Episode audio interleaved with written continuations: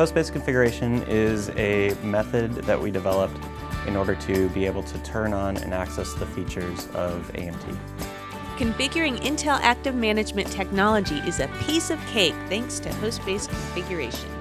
I'm Michele Gartner. I live in Oregon, and one thing I love about my job at Intel is talking to some of the brightest minds in IT.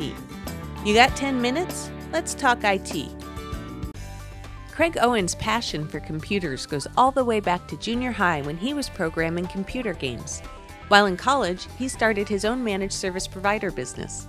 Now he works at Intel developing new solutions for business clients. Do you have vPro systems in your environment, but you're not taking advantage of the security and manageability features? Well, it's easier than you think. Hey, Craig. Hi. So tell me, tell me about host-based configuration. What is it?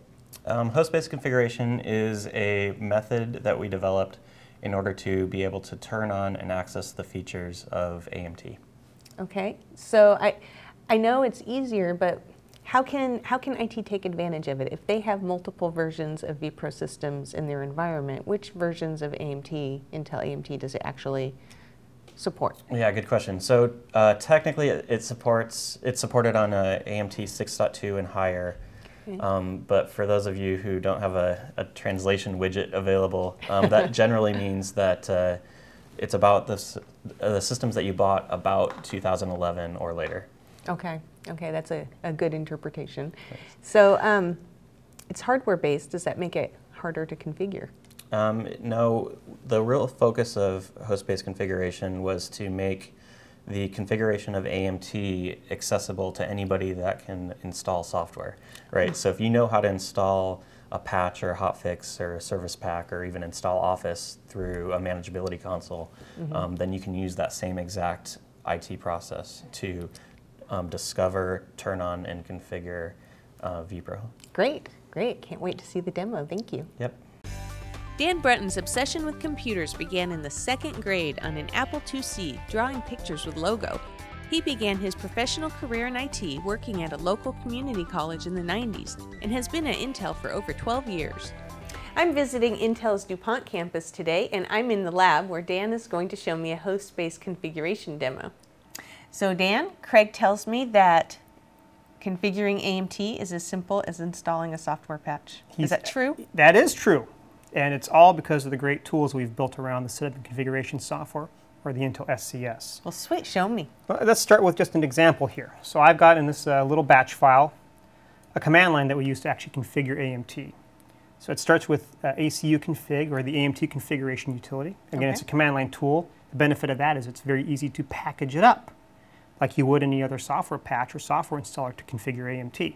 Mm-hmm. You don't have to have a big GUI or simulate mouse clicks and that crazy stuff. It's a very simple command line tool.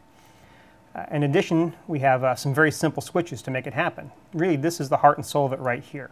We say config AMT and then provide this XML file.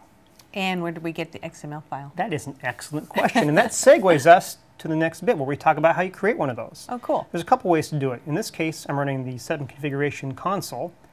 And what I'm going to do is open up my profile here and just step through this real quick. We won't go into a lot of detail now. We've got other docs that explain how all this works. Okay. But basically, we have a wizard here that allows me to go through and configure things like AD integration, access control lists, TLS security if I want to encrypt what I'm doing, mm-hmm. uh, various settings, and dial in this profile to meet my specific business needs. Because you know, no two companies are alike. No two profiles would be identical completely. Absolutely. And once we have that built, we just simply export that to XML.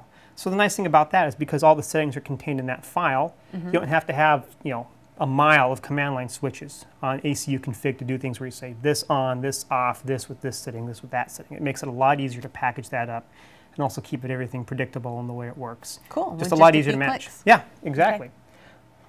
So once you have that file built and saved, we just basically pop that in here as a command line option. We'd save mm-hmm. that on the same share or save it in the same package that we use to distribute this software and uh, we get going. So, I want to take a look at what it looks like on yes, the client? I do. So again, this is why this is like software. It's just like a software patch. Everything happens in the operating system itself. Mm-hmm. So we go through. In this case, I'm going to run my configuration.bat file off of uh, my Z drive. That if this was a large-scale operation, I'd push this down with my software distribution tools. Okay. Just hit OK here.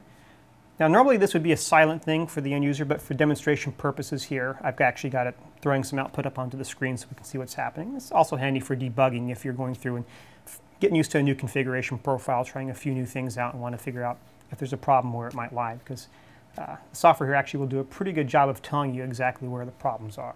And I see it's configured Oh, now. yep. I just missed it, but yeah, right there. It's just that fast. And now what it does in the background is, after it's got AMT done with its initial configuration, it sets up a few things like the certificate, Active Directory integration, and all that. But the important thing to take away from this is, yeah, it's just like installing a piece of software. If you come back and look at this example here, I'm running a tool, telling it to give me some output so I can see what it's doing. But right here, just config AMT, and here's the file I want you to use that has all the settings. So again, not a 10 mile long command line, a very simple interface to work with, very scalable, and very easily integrates with any existing software package you have for distribution, be it SCCM, Altiris, Landesk, or even if you've written your own. If you can take a piece of software and package up a couple of files, send it down the wire to your clients, you can configure AMT. Excellent. Thanks for the demo, Dan. Right, thanks, Michele.